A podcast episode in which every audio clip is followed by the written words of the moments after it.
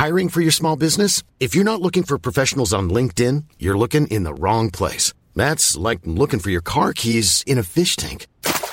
LinkedIn helps you hire professionals you can't find anywhere else, even those who aren't actively searching for a new job but might be open to the perfect role. In a given month, over 70% of LinkedIn users don't even visit other leading job sites. So start looking in the right place. With LinkedIn, you can hire professionals like a professional. Post your free job on linkedin.com slash people today.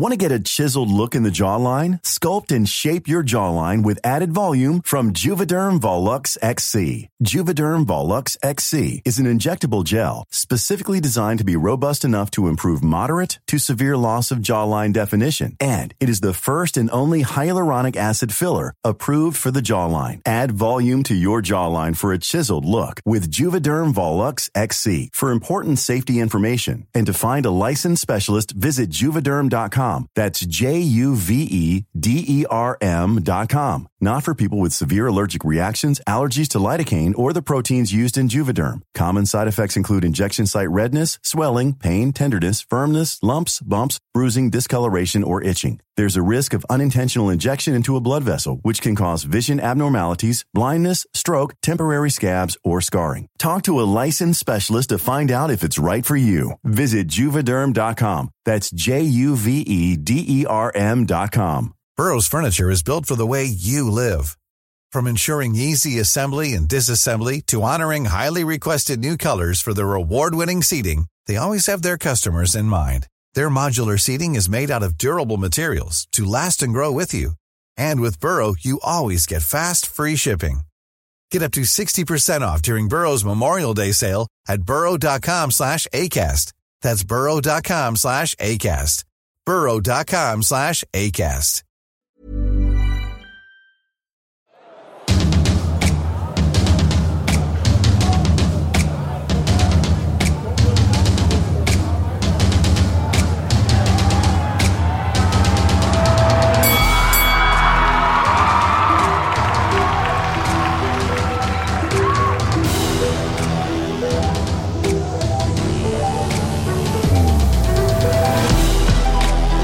Man pratar ofta om vilja och motivation och allt sånt. Och när man hör folk fråga om det där, eller prata om det där, så, så hör man ofta att du har som stark vilja och du orkar träna och du är motiverad och allt sånt där. Och då har man helt fel uppfattning egentligen om vad det här handlar om. Vilja, det är inte något någon föds med medan andra liksom föds utan det. Utan det är precis som en muskel. Eh, det är något man behöver träna. Viljan, alltså vi vill alltid försöka undvika obehagliga situationer. Vi försöker alltid hitta den liksom lättaste vägen. Vi är alla så, även jag. Men eh, för att förklara liksom vad vilja är, jag tror att jag liksom får börja någonstans från början. Eller egentligen ska vi börja 2003, den 10 oktober. Jag sitter i ett omklädningsrum. Jag tittar runt. Eh, jag ser att eh, jag, alltså det är en boxningsmatch. Jag, jag förstår att jag har boxats. Jag är klädd i boxningskläder. Jag har också den där svetten. En sån här svett som man bara får av en match. Blod och adrenalin i en härlig blandning. Eh, jag känner också lite blodsmak i munnen. Jag känner också i liksom huden eh, där den är tunn i pannan och så att man har fått slag. Jag tittar runt i omklädningsrummet. Jag ser min bror, jag ser min tränare. De ser djupt olyckliga ut. Problemet är att jag inte minns någon match. Inte ett spår. Jag vet faktiskt inte ens vad jag är. Vad hände, så jag. Du blev knockad grabben, säger min tränare. Va? Jag frågar igen. Vad hände? Du blev knockad. Jag frågar gång på gång. Det, det, det vill liksom inte på något sätt ta fäste det där som inte kunde hända. Jag var ju beredd, eller jag var ju liksom berömd för att kunna ta otroligt mycket stryk. Det var liksom min grej. Jag gick inte att knocka. Så jag frågar igen. Vad hände? Det tar mig säkert någon timme innan jag inser att jag blivit knockad och min boxningskarriär är över. Under natten funderar jag en hel del på mitt liv och frågan varför. Varför har mitt liv varit kantat av så otroligt mycket våld och så otroligt mycket blod? Varför? Jag kommer hem Nästa morgon, det är löpsedlar. Paolo och Roberto brutalt knockade i natt. Jag ligger och sover på bägge löpsedlarna. Min exfru, hon är gravid. Jag är arbetslös. Jag vet inte vad jag ska göra. Jag har inte liksom en idé egentligen om vad jag ska försörja mig på. Hur jag ska liksom skapa ett nytt liv. För jag förstår att min boxningskarriär är över. Jag har gjort näst mest proffsfighter i svensk boxningshistoria. Jag känner någonstans att gnistan och viljan, den har dött. Den finns inte kvar där. Jag vill inte ens hämnas. Jag vill på något sätt bara krypa ner under sängen, dra täcket över mig och bara skita i allt. Men det är inte riktigt något alternativ. Jag ska snart vara pappa. Det visar sig att det blir en son. Han är, heter Enzo idag och är 18 bast. Så att vika ner sig. Att krypa ner i sängen och dra täcket över sig. Det var inte alternativ. Måndag morgon öppnade jag mitt första företag. Onsdag hade jag tvingat mig upp till TV3s chef. Jag sålde in sex stycken dokumentärer som alla går väldigt, väldigt bra. Jag tror flera kommer ihåg några av dem. En åt jag skräpmat uh, under tre veckor. Jag gick upp 16 kilo på tre veckor. Jag gick liksom från att bara ha rutet till magen till att ha både liksom tvättmaskin och torktumlare på magen. Jag var fan som en gräddballong efter tre veckor på skräpmat. Men återigen, den här frågan varför. Hur kommer det sig att det hamnade där i kriminaliteten? Hur kommer det sig att jag tog ur mig ur den? Hur kommer det sig att jag har den här viljan som ofta tar mig ur problem? Och också att jag har en förmåga att trassla till det i livet. Var kommer det ifrån? Stockholmspolisen klassade mig en gång i tiden som en av Sveriges tre farligaste ungdomar. Jag blev knivhuggen tre gånger. Att jag lever det är egentligen bara tur. Ofta får man det där liksom beskrivet som en trappa med kriminalitet och så är det verkligen. Att man börjar liksom strula till det lite i skolan, ingenting speciellt. Pojksträck, man skolkar lite, man hamnar i bråk. Men för mig som började få problem med högstadiet med min dyslexi. Jag hade svårt att hänga med i skolan. Jag kände mig dum och helt plötsligt så fanns det något där jag var duktig. Något jag var bra på. Jag var tuff. Jag kunde slåss på gatan och jag var orädd. Man tog små, små steg in på den här kriminella banan och till slut så var jag liksom nästan yrkeskriminell. Eller jag var yrkeskriminell. Knivhuggen, skjuten på. Och allt det där höll på att gå riktigt, riktigt, riktigt åt helvete. Som sagt, det är egentligen bara tur att jag lever. Mitt gamla gäng, Örnligan, var ju på väg att ta över liksom den undre världen i Sverige. Och jag var på väg rakt in i det där. Men allt skulle ändra sig under ett polisförhör. Jag är 19 år. Jag blir uppkallad till polisen. Det är ett rån jag faktiskt är oskyldig till. Men the usual suspect. En av de usual suspect. Man, 1,75 lång, mörkt hår. Och det var jag. Så jag satt på det här polisförhöret, armarna i kors och var allmänt stöddig. Sa ingenting. Jag var, hade ju rutin på det, gå på polisförhör på den tiden. När jag ska resa mig och gå så tittade han en stund på mig, den där poliskommissarien. Och sa han, vänta Paolo. Sätt dig ner igen. Jag vill bara att du ska se en sak innan du går. Han drar ut en låda ur skrivbordet. Han plockar upp en bild, skjuter den ur skrivbordet. På bilden finns en kompis till mig. Han är död. Han ligger i en pöl av sitt eget blod. Han säger till mig. Paolo, du kommer också bli skjuten som den här snubben. Snart är det din tur. Det är ditt nummer, säger han. Du vet att det står det på den lappen. Jag reser mig upp. Jag ber honom omsorgsfullt att dra åt helvete. Vilket jag egentligen idag vill tacka honom för, den meningen. Men stödde jag 19-åriga Paolo Roberto och ber honom omsorgsfullt att dra åt helvete. Utanför på Vasagatan där polisstationen låg en gång i tiden. Så tittar jag mot himlen, knyter mina händer och säger om det finns en gud, hjälp mig. Men jag hade tur. Kort efter det där så träffade jag chefen på Café Opera. De har börjat få problem med förortsgäng. Så han anställde mig som dörrvakt och det där såg jävligt lustigt ut. Mina kollegor var runt två meter, vägde 100 kilo. Jag är 1,75 och på den tiden vägde jag 64 kilo. Men när det var slagsmål så var det jag som slogs och de tittade på. Samtidigt tävlade jag i en sport som heter taekwondo. Uh, och jag hade börjat som lite bus. Alla skrattade åt mig, gamla gatbusen. Men jag var flerfaldig svensk, blev till slut flerfaldig svensk och nordisk mästare i taekwondo. En dag så blev jag utmanad av han som var svensk mästare i kickboxing, Merik Lelopad. Jag tackade naturligtvis ja. Uh, bring it on, sa jag. och det här sätter liksom egentligen uh, tonen för hela mitt vuxna liv. Bring it on, vi kör. Men jag kom hem och funderade igenom vad jag hade tackat ja till så hade jag tackat ja till att boxa om SM-titeln i kickboxning. Och när jag funderade igenom det där så var jag ju liksom svensk mästare i taekwondo. Jag kunde ju fan inte slå ett märke ett kilo smör. Uh, jag kunde inte slå kull ett glas vatten ens en gång. Jag var urusel på att boxa. Jag hade en månad på mig att lära mig boxa. Så bråttom var det. Så jag skyndade mig ner på närmaste boxningsklubb, Stockholms AIF. Jag klev in där, genom dörren på klubben. Tränaren tittade till på mig. Men så sket han i mig. Han hade två viktigare killar, två matchkillar. De sparrade där i ringen. De skulle gå match i helgen. Jag ställde mig lite och slog på säcken. Men nästa rond så tittade han lite längre på mig, den där tränaren. Det visade sig att han hette Hasse. Han skrek. Vad väger du grabben? Och jag väger 69, så jag. Kan du väga 67 på lördag? Ja, sa jag. Bra, då är det match. Så jag tränade tre gånger och gick min första boxningsmatch. Mötte den svenska juniormästaren som hade precis blivit senior.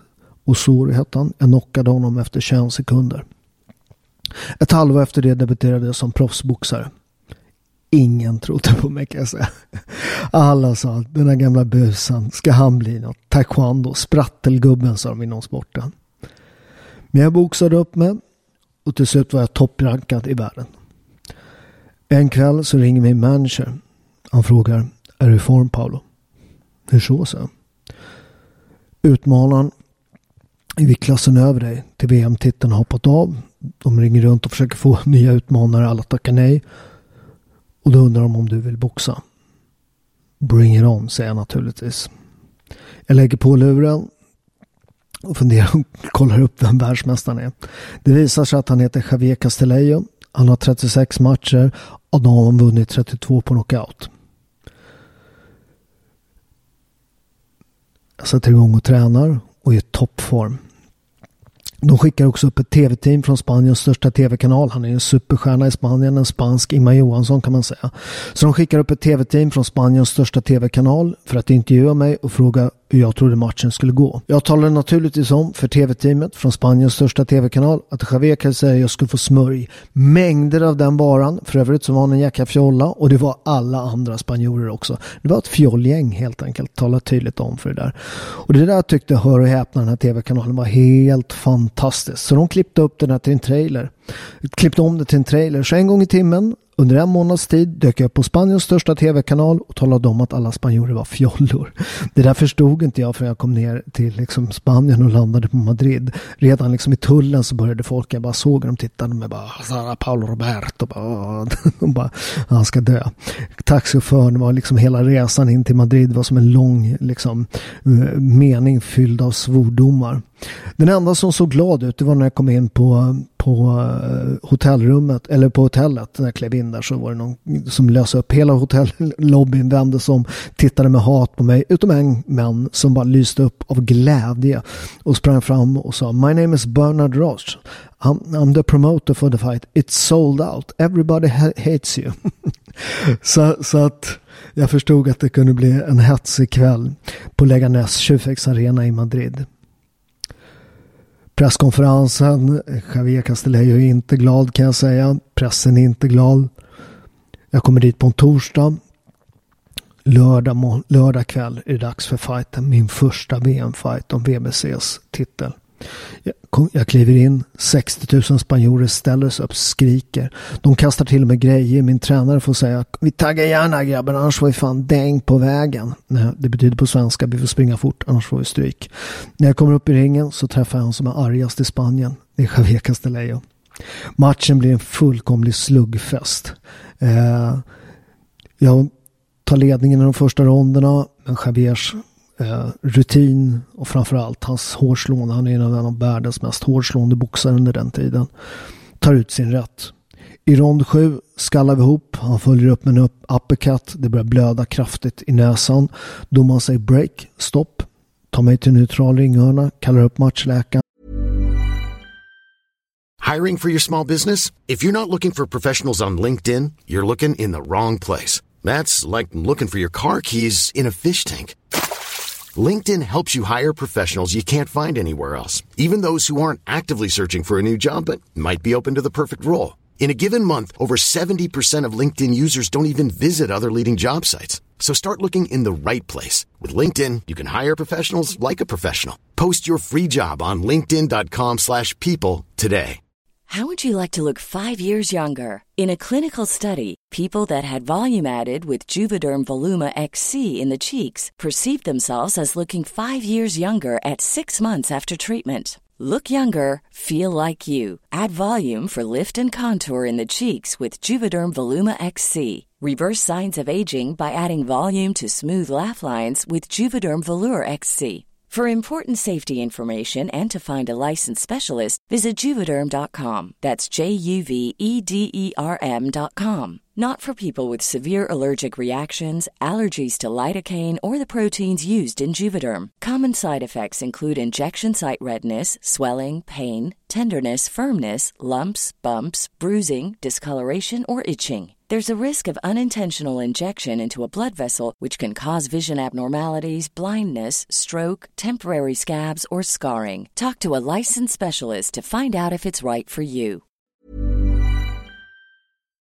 Matchläkaren tittar på min näsa och ett jack jag har under ögat och bryter matchen. Jag vill fortsätta, säger jag. Glöm det. Men jag leder. Glöm det, säger matchläkaren. Det är för mycket blod. De bryter matchen och på vägen ut från ringen börjar det göra ont. Jäkligt ont. I omklädningsrummet förstår jag varför. När jag blir undersökt av matchläkaren. Jag har brutit näsan. Jag har brutit käken. Jag har fått en drevben avslaget och jag får sy 15 stygn i ansiktet. Väldigt, väldigt jobbigt att förlora kan jag säga. Uh, första VM-fighten. Man har ju tränat helt liv egentligen från man började på, uh, på liksom Upplands Väsby judoklubb 1975. Eh, som har egentligen tränat liv för fight och liksom stolthet och sånt där. Och, och få stryk på det sättet eh, live på tv, det kändes förnedrande. Eh, när jag kommer hem, jag bor på Vikingagatan då i Birkastan. Eh, och det är rätt så här mycket krogar och sånt där. Så att jag, jag, jag vill inte riktigt gå ut. Men, men jag är tvungen att gå och handla frukost nästa morgon. Så jag går ut där sent på kvällen för att handla. Och, när jag öppnar dörren så står det en dam utanför och bara Wow, vilken fight. Och så kramar hon mig. Så jag förstår att jag, folk har egentligen insett att jag är lite boxare och att jag har en vilja av stål. Uh, fighten blev mycket omskriven och den, den gick ju, uh, sålde otroligt bra på tv. Det var många som såg den. Några år efter det så dyker upp en annan svensk. Uh, han får precis som jag möjligheten att hoppa in som ersättare i en VM-fight. Den stora skillnaden är att han knockar världsmästaren och blir Sveriges tredje världsmästare genom tiderna. Arman Kranz. Han eh, får inte riktigt den eh, credden han tycker att han ska få och jag kan viss mån hålla med om det. Jag fick mycket mer press. Eh, det kan ju bero på att jag var lite roligare. Så där, förlåt Arman. du, du var bättre boxare än mig visade det sig. Eh, jag var bättre på tv kan jag säga. Jag ser att du har gjort en del tv på sistone. Men, men eh, jag tror Arman tog lite illa upp av det där. Så han började liksom i någon intervju där på i Expressen säga att jag var ingenting och han skulle knocka mig om det blev en match. Skulle han knocka mig. Han skulle ge mig sitt bälte om han inte knockade mig på tre. Eh, så det blev naturligtvis fight. Jag går upp två viktklasser. Jag knockar första i mellanvikt och till slut så blir det fight. Matchen går i Lübecks arena i Tyskland helt slutsålt. Eh, bara svenskar 10 000. Och när jag kliver in på den här arenan så ställer sig 10 000 svenskar upp eller kanske 8000, 2000 höll på mig. 10 000 höll verkligen på Arman.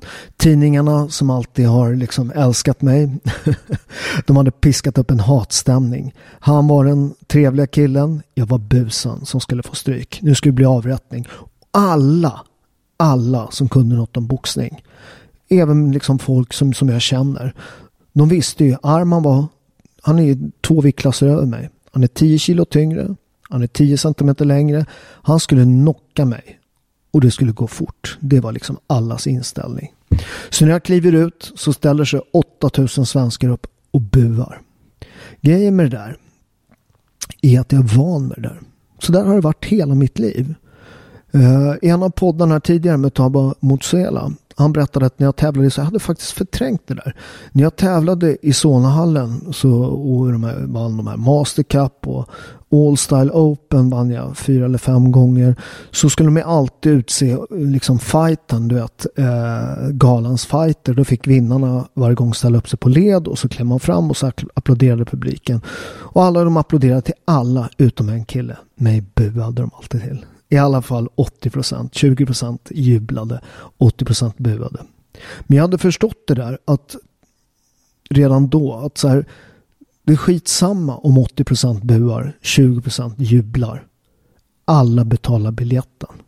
De betalar inte biljetten för att se min motståndare. De betalar för att få se mig få stryk eller få se mig vinna.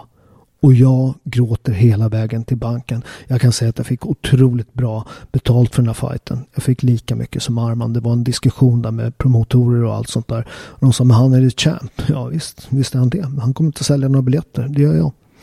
Och det gjorde jag. Det är en av de bäst säljande pay per view någonsin i svensk boxningshistoria.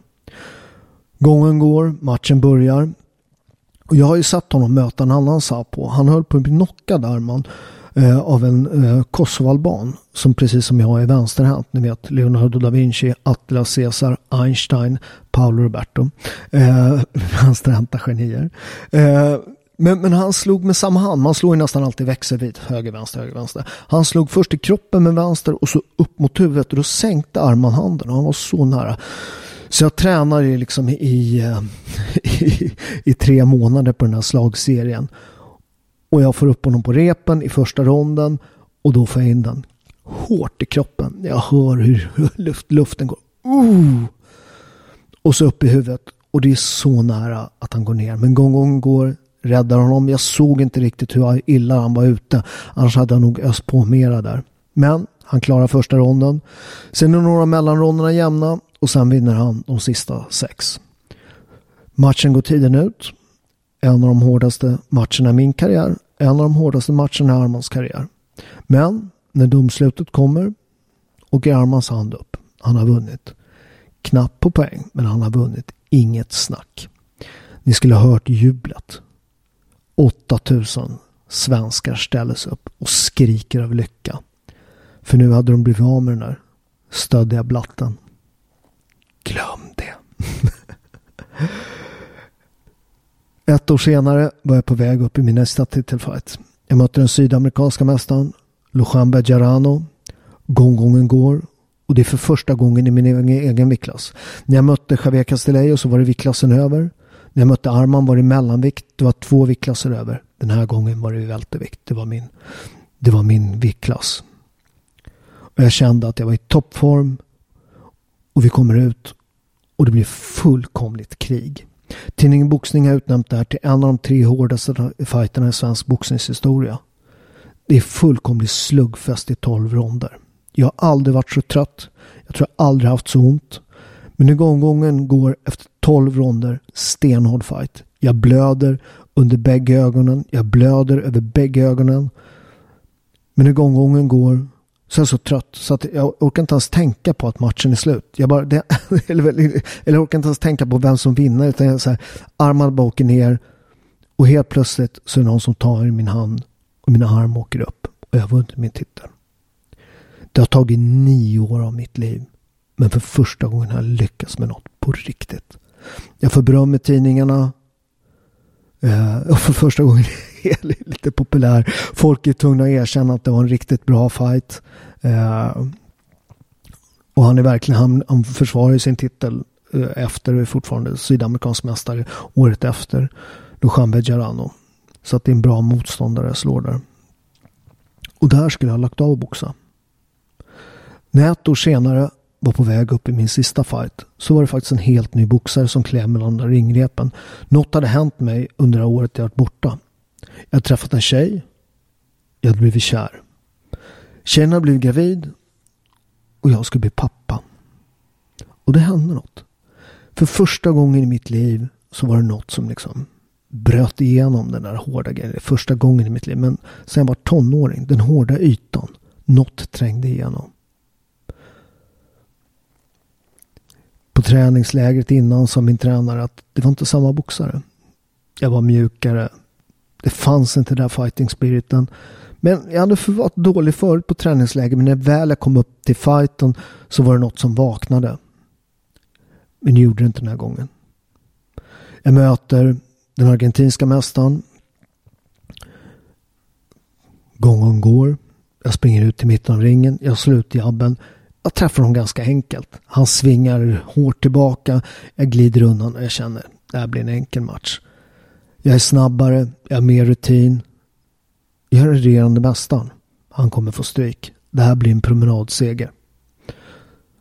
Och det är det sista jag kommer ihåg. Sen vaknar jag i omklädningsrummet. Och morgon och frågar vad hände? Under natten så funderar jag en hel del på den här frågan varför. Varför mitt liv vart så kantat av blod. Och där börjar en del svar forma sig. Att djupt där innerst inne så vill vi alla bli älskade. Djupt där inne finns någon som säger Se mig, älska mig, krama mig. Måndag morgon öppnade som sagt var mitt första företag. Onsdag hade jag tvingat mig upp till TV3s chef och sålt in min första dokumentär. Samma år, när jag fick anställning på TV3, så är det dags för Enzo där att födas. Och när han föddes så tänkte jag Tänk om han skulle förlora liksom kontakten med Italien som har varit så viktigt för mig. Eh, någonstans ett barn utan sina rötter. Det är som ett träd utan sina rötter. Man blåser omkull om man inte vet var man kommer ifrån. Kultur är otroligt viktigt. Identitet. En samtillhörighet. Han är ju också svensk. Precis som jag också är svensk. Men han har sina rötter i mörkaste Syditalien. Och jag tänkte, tänk om man förlorar liksom det. Tänk om man liksom glömmer bort om man lagar en riktig tomatsås. Tänk om man har ananas på pizzan. Fy fan, vilket jävla mörker. Eh, så jag, eh, jag började skriva ner lite recept eh, som mina fastrar gjorde. Eh, klassiska napolitanska recept. Så att han inte skulle glömma bort liksom var han kommer ifrån. Och när jag tänkte på mina fastrar så tänkte jag också de berättar spännande historier om min familj Om min farfars far som jag är döpt efter, Paolo Antonio Cuore d'Acciaio. Farfar Paolo Antonio med hjärtat av stål. Uh, han var faktiskt skjuten och överlevde det. Och ju mer jag funderar på det där recepten så skriver jag ner också historierna. Och när min exfru Lena ser där. Hon har ju aldrig sett mig skriva. Hon har ju aldrig fått en lapp liksom. Jag är ju dyslektiker. Du vet, jag älskar dig. Det är anledningen till att jag lever. Eller det skulle bli apelskare eller någonting. Det skulle förlora hela sitt syfte. Men för första gången så ser jag mig koncentrerad där. Skriver något varje kväll. Efter ett tag så frågar hon vad, vad gör du? Nej, jag skriver lite historier till en. Uh, uh, vad heter det? Får jag läsa? säger hon. Ja, visst, absolut. Så hon läser och, och någon, någon har läst klart och säger fan det här är ju bra Paul. Jag tycker du ska ringa ett förlag. Nej, vadå? Nej, lägg av. Hela min liksom skolgång, hela min dyslexi, allt det där spökar ju. Och då sa hon det magiska ordet, är du rädd eller? Nej, det är jag inte. Nästa morgon ringer jag, ringer jag ner till Bonniers. Eh, jag ringer ner till receptionen och säger hej, Paul Roberto, jag har skrivit en, en kokbok. Bara reaktionen. Ja, mm, ja okej, okay, du ska få prata med någon här. Jag får prata med Annika. Som senare blir min, eh, som jobbar med alla mina kokböcker sen. Eh, Och hon låter också rätt skeptisk och så säger hon kan du skicka lite? Ja, men jag det är lite recept och sen så är det lite historier. Så jag skickar dem där eh, och tio minuter senare ringer hon upp och säger det här är bra Paolo. Eh, hur många sådana har du? Jag har ett par hundra sådana här historier så. och tusentals recept. Jag tycker du ska komma ner. Jag skrev min första kokbok Uh, och idag har jag sålt över 300, upp till 300 000 kokböcker. Jag är prisbelönt kokboksförfattare. Jag har fått uh, pris av Kockakademins uh, pris. Så här, jag vet, under min skandal här var så hur fick Paolo Ribert att skriva kokböcker? Hon skrev någon jävla uh, debattartikel i, i, i jag tror GP. Ska jag berätta varför jag skriver, för jag skriver kokböcker? Era jävla pajaser. Till skillnad från er så säljer jag kokböcker. Jag har nästan sålt 300 000 kokböcker. Jag är också prisbelönt. Kockakademins. Så, så det är lätt att snacka skit. Eh, gör saker själva era jävla pajaser. Något år efter det så startade mitt första pastaföretag. Eh, Paulos.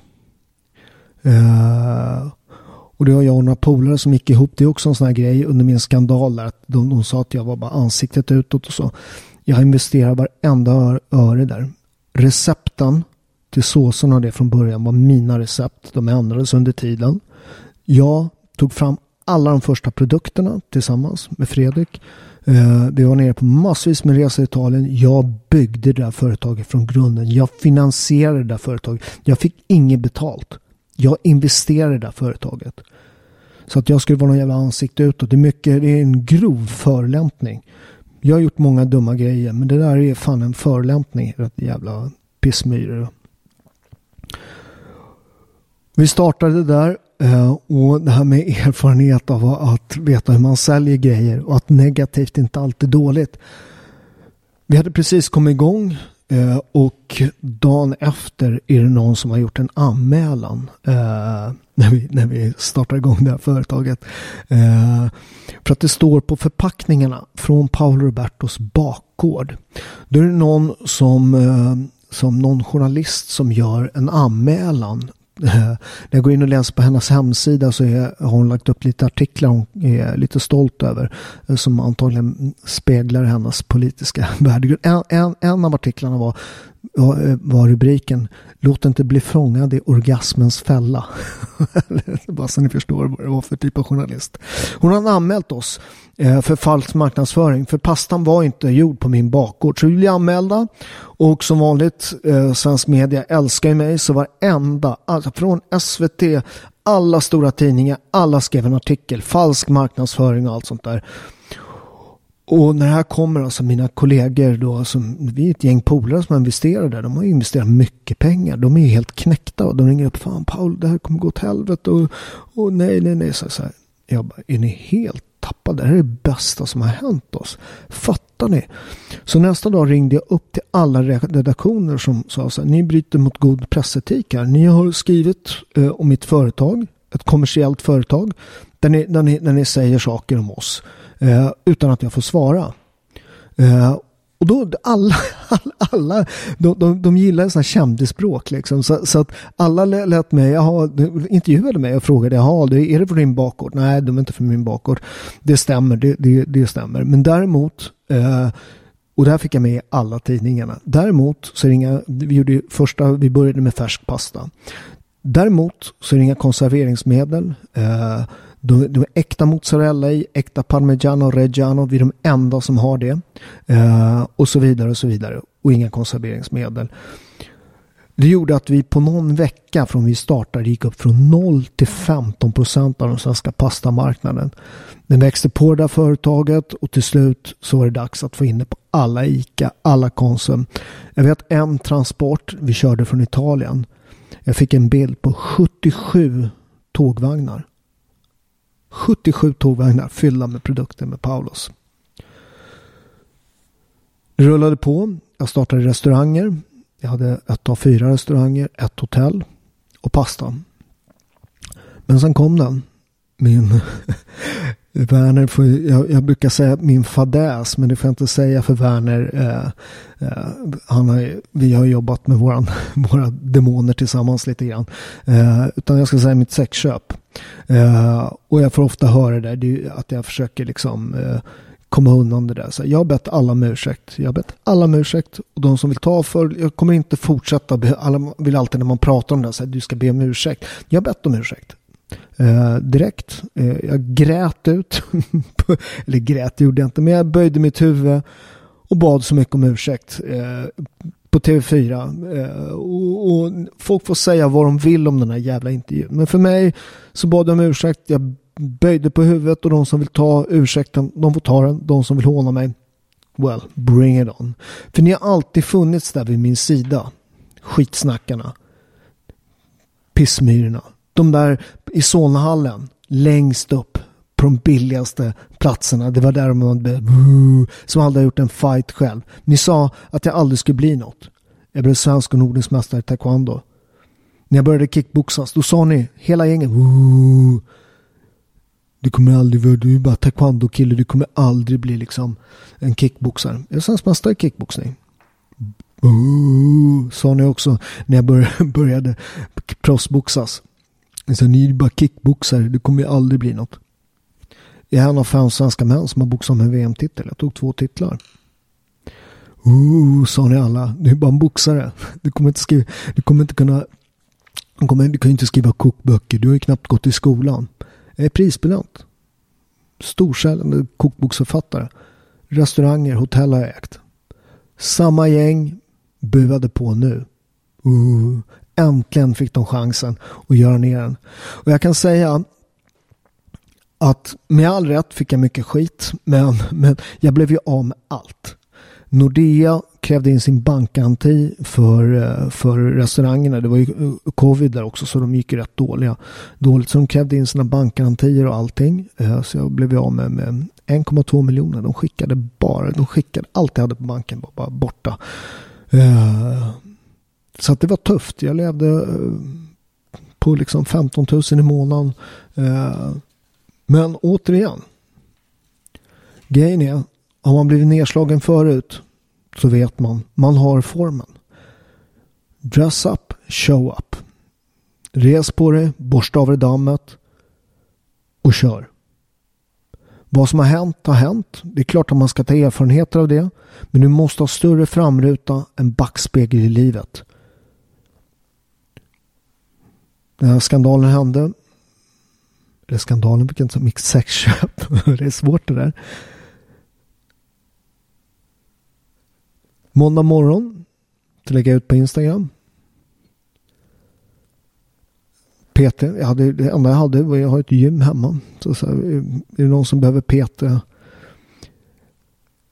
PT-tjänster så erbjuder jag det. Jag hade inga pengar. Jag var tvungen att betala mat och hyra och allt sånt där. Och det finns ju något i den här, den här skamkulturen. Folk lägger ju fortfarande ut två år efter. Ja, video vad ska du, ska du sälja pasta ditt jävla svin och allt sånt där. Ja, men jag, jag har betalt mina böter. Jag har bett om ursäkt. Hur, hur, hur ska, jag, ska jag gå på bidrag då? Ska jag inte jobba? Vem ska, vem ska betala för mina barn? Min exfru eller? Ska jag bli, vara en samhällsmedborgare som bidrar eller ska jag bara gå runt och bära liksom en skampåle runt om eh, där ni får ställa upp den på, på varje torg jag eh, ställer på ska ni få kasta skit. Glöm det. Sen min första kund som var Werner, eh, präststuderande som lyssnar på avsnittet som finns med honom. Eh, väldigt klok man som jag är tacksam att han har kommit in i mitt liv. Eh, det skedde, jag tror det var i maj, min, mitt sexköp skedde, eh, eh, skedde. Jag blev av med allt, skinnad, allting. Men jag äger ju mark i Italien. Jag har rätt mycket olivträd. Uh, I oktober, uh, jag åker nu, idag är det, vad är det, det är den, jag måste titta, vad är det för dag då? Det är den 11 oktober. Den 13 oktober åker jag till Italien och startar skörden av min olivolja. Ni hittar den på robertos.shop. Eh, vi gör en, min familj gör en olivolja av världsklass. Eh, och jag är en del av det. Jag äger rätt mycket men jag tror att det är den största markägaren. Eh, eller jag är den största markägaren. Eh, jag har ärvt mark och jag har köpt mark när jag hade pengar back in the days. Eh, så i oktober så startade jag upp en liten eh, Eh, webbsida med en liten bara jättedålig var den. Eh, eh, så, så, med, tillsammans med två kompisar som gick in och hjälpte till. Eh, eh, eh och så åkte jag ner och startade skörden. Och vi sålde, jag tror vi sålde för en halv miljon olivolja där bara på två månader tror jag. Och det är det som blir Robertos.shop idag där vi har kvalitet, där vi har det bästa Italien att erbjuda. Från handgjord pasta från Gragnano till min olivolja. För att många dels tycker illa om cancel culture, därför handlar de om mig. Andra gillade mina produkter och tänkte vad fan, det är klart han, han är en idiot, han har gjort det där, men vad fan, man kan inte bara ta bort produkter, det blir jättekonstigt. Då. Så återigen, livet. Vad har det lärt mig? Jo, det är svårt att besegra någon som aldrig ger sig. Och är det något jag har lärt mig så är det att resa sig upp, att börja om, att våga och bara sätta igång. Börja jobba. För varje tusen färd börjar med ett steg. Tänker man för mycket på nästa steg så kommer man bli stående på ett ben. Alla idéer, alla affärsidéer. Det, det finns ingen affärsidé som är perfekt. Man måste våga dra igång det. Du vet, du måste lyfta. Även fast det inte är perfekt. Och sen får du bygga planet i luften. Man måste våga. För funderar man hela tiden då kommer det inte hända någonting. En av mina favoritcitat är från eh, Mario Andretti, det är en av världens bästa Formel 1-förare, som kraschade rätt mycket kan jag säga. Eh, hans, det är ett sånt jäkla bra citat. If you get everything under control, you're not going fast enough. Så är det. Så våga köra. Jobba. Lev din dröm. För ingenting är så dåligt att vara kvar på en plats man inte är hemma. För mig så var min skandal, eller mitt sexköp, fullkomlig idioti. Eh, fullkomligt svek mot min dåliga dåvarande flickvän. Eh, grisigt, svinigt. Eh, Eh, rätt åt mig att jag fick skit. Men, vet ni vad? Ibland måste man krascha riktigt jävla ordentligt. Ibland måste man få liksom fötterna undansparkade på riktigt. Ibland måste man liksom ha ryggen riktigt mot rännstenen. Att det går inte att sjunka djupare än vad man sjunker. För i den situationen så finns det bara ett ställe att blicka upp. Det är mot stjärnorna. Det som min gamla moster alltid sa på latin. Per arbena ad astra. Genom svårigheterna mot stjärnorna. För ibland är det bra att börja om. Det är klart att jag eh, inte velat sjunka så djupt. Det är klart att jag inte velat ha fightat så hårt som jag gjort under de här åren. Men det har gjort att jag kunnat starta om mitt liv. Och det hade jag aldrig gjort som plus 50. Om jag inte hade fått allt taget ifrån mig. Jag levde ett bekvämt liv. Jag gjorde Farmen. Fan, de betalade mig miljoner för att stå där och göra den här dumheten. Liksom. Eh, och, och, och, jag trivdes inte med det. Men det var för mycket pengar för att, liksom, för, för, för att tacka nej till. Jag sa bara, ska jag verkligen göra ett år till? Ja, nu fick jag sparken. Så, så de löste det åt mig. Eh, I Paulus kom det in massa riskkapital. Eh, Helt plötsligt så var det inte längre den entreprenöriella entreprenörkänslan i företaget utan vi hade flashigt kontor. Vi satt där i, i Small of Scandinavia, en av skraporna där högst upp. Eh, ovanför AIK satt vi. Det brukar jag tycka var lite roligt när vi träffade dem i hissen. Eh, Hammarbyare, hur känns det att ha en Hammarbyare eh, ovanför er i, i, i, i huset. Faktiskt någon som svarar rätt bra där. Ja, det är väl enda gången ni är ovanför oss i serien. Touché, bra, bra comeback. Eh, men jag trivdes inte. Jag trivdes inte med de människorna som kom in där. Jag trivdes inte med, med det kändes som det sakta så här, även fast jag hade beslutande rätt med alla produkter och sånt där, så kändes det lite som om man liksom gled lite på kvaliteten, gled lite, du vet. Och helt plötsligt så var det intressantare att sälja mycket än att vara bra. Och idag så kan jag bestämma helt själv med Robertos.shop. Vi har bara de bästa. Så, om vi har en pasta, det är pasta di Gragnano, den är handgjord. Den, den är torkad i 24 timmar. Den är ursprungsmärkt, den är mästerlig. Min olivolja, Eh, det är så här, folk säger så här, jag har bra olivolja. Nej men vi, vi lägger ut varje år. Ni kommer få se eh, när vi har lämnat in analysen i november brukar vi göra den när hela skörden är klar. Och så lägger jag alltid ut, det här är vår olivolja. Det här är från labbet. Det här är världsklass. Det här är våra resultat årets skörd. Förra året, för, för, förra året hade vi 0,12 i surhetsgrad. Det är helt fan, ju lägre desto bättre. Eh, det är där man mäter kvalitet på nylon. I, I år, i förra året, för, förra året, förra året när vi skördade var det 0,17 och i år ser det ut att bli att det är mellan där. 0,12 är det bästa vi har gjort, men, men 0,17 är superbra. Allt under 0,2 är ju skitbra. Man, man mäter då kvaliteten under 0,8 är extra virginen. Eh, och det där är ju en skandal. Ni, ni vet att, att, när de testade, Livsmedelsverket testade de 21 vanligaste oljorna i svenska butiker. Eh, 17 var inte extra virginen. De kommer inte ens under 0,8 är ju skräp. Förstår du? Vår, vår är liksom nästan åtta gånger bättre. Va? Eller ja, vad det nu, ni får, ni får räkna. 0,12 är, är sju gånger bättre. Eller något sånt där. Ja, jag är dålig på huvudräkning. Men, men, men, men, men eh, de kom inte ens under 0,8 vilket är skräpolja. Tre av oljorna de testade var lampolja, alltså lampolja, vilket är katastrof. Det, det är, så, så, så, så, så handla inte det där skräpet i butik, utan handla, ni behöver inte handla min olja, men se till att ni handlar, handlar en bra olja för att det, det är livskvalitet. Eh, så, så rådet eh, att bygga om sitt liv, att, att våga misslyckas, att hitta sin mentala styrka. Jag får ofta frågor om det där. Jag har så svårt att hitta disciplinen. Jag har så svårt att liksom eh, hitta motivationen och sånt. Så här, lita inte på motivation. Motivation är flyktig. Jag kan säga så här, jag springer på morgonen, jag tränar nästan varje morgon. Folk säger, jag hittar, vad hittar du motivation? Jag hittar ingen jävla motivation. Du, du, du, jag menar, så här, 90% av tillfällena när man vaknar klockan halv sex och ska dra av ett löppass liksom med, med 10 grader minus. Jag kan säga noll av gångerna är man motiverad. Man måste vara disciplinerad. Man måste ha vilja. Och som sagt, vilja är något, inte något man är född med. Utan vilja är något man bygger. Och för att bygga vilja så måste man börja träna. För vilja är precis som en muskel. Ju mer man tränar den, desto starkare blir den. Så, så, så sätt inte igång med för stora projekt från början. Utan börja sakta, precis som med vikter. Vänd kroppen vid lite disciplin. Så här, gör, men som folk säger så här, jag ska börja träna, så här, vad ska jag göra? Så här, jag gör, gör, gör fem armhävningar ikväll. Fem armhävningar, så lite? Ja.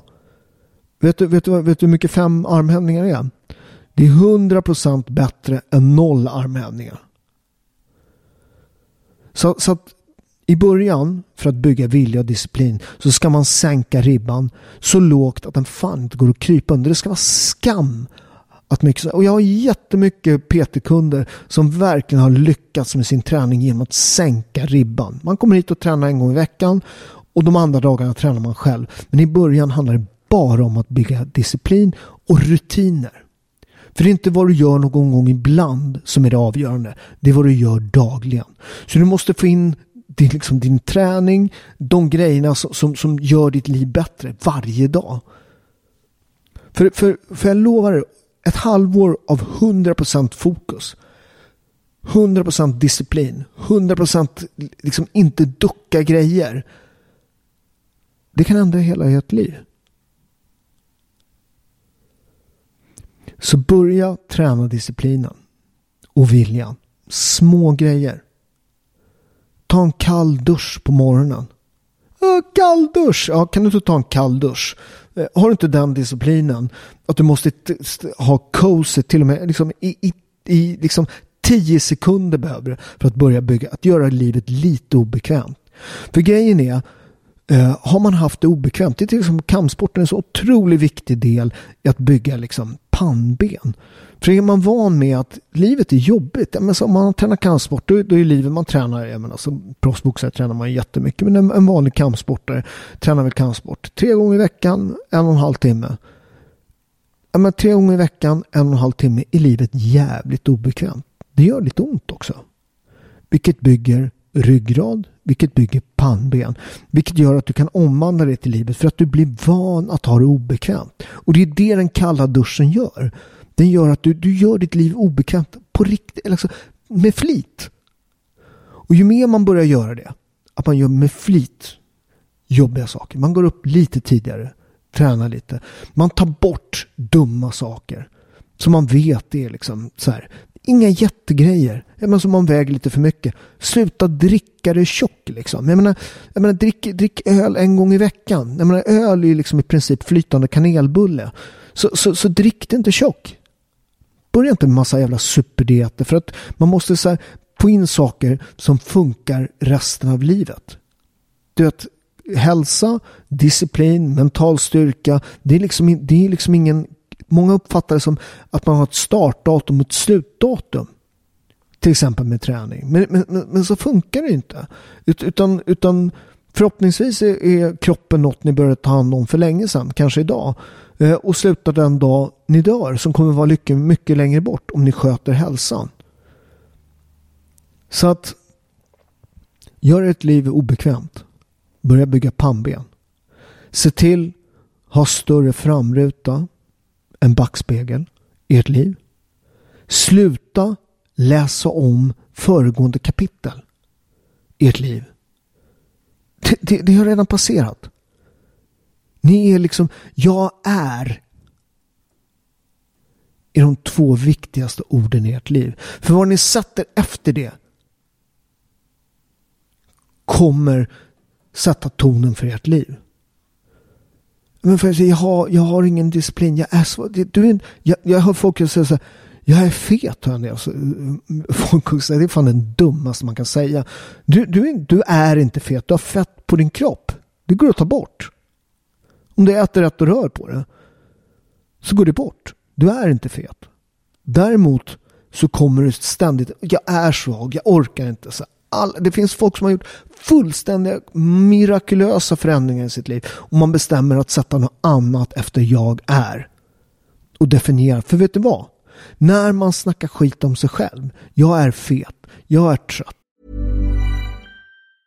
Want to get a chiseled look in the jawline? Sculpt and shape your jawline with added volume from Juvederm Volux XC. Juvederm Volux XC is an injectable gel specifically designed to be robust enough to improve moderate to severe loss of jawline definition. And it is the first and only hyaluronic acid filler approved for the jawline. Add volume to your jawline for a chiseled look with Juvederm Volux XC. For important safety information and to find a licensed specialist, visit juvederm.com that's J U V E D E R M.com. Not for people with severe allergic reactions, allergies to lidocaine, or the proteins used in Juvederm. Common side effects include injection site redness, swelling, pain, tenderness, firmness, lumps, bumps, bruising, discoloration, or itching. There's a risk of unintentional injection into a blood vessel, which can cause vision abnormalities, blindness, stroke, temporary scabs, or scarring. Talk to a licensed specialist to find out if it's right for you. Visit juvederm.com. That's J U V E D E R M.com. Hey, it's Paige DeSorbo from Giggly Squad. High quality fashion without the price tag? Say hello to Quince. I'm snagging high end essentials like cozy cashmere sweaters, sleek leather jackets, fine jewelry, and so much more. With Quince being 50 to 80% less than similar brands. And they partner with factories that prioritize safe, ethical, and responsible manufacturing. I love that. Luxury quality within reach. Go to quince.com slash style to get free shipping and 365 day returns on your next order. Quince.com slash style. Jag orkar inte. Jag har ingen disciplin. Vet ni vem som lyssnar? Du. Så varje dag har man ett val. Man går upp och man väljer, ska jag vara stark idag? Eller ska jag vara svag? Välj att vara stark.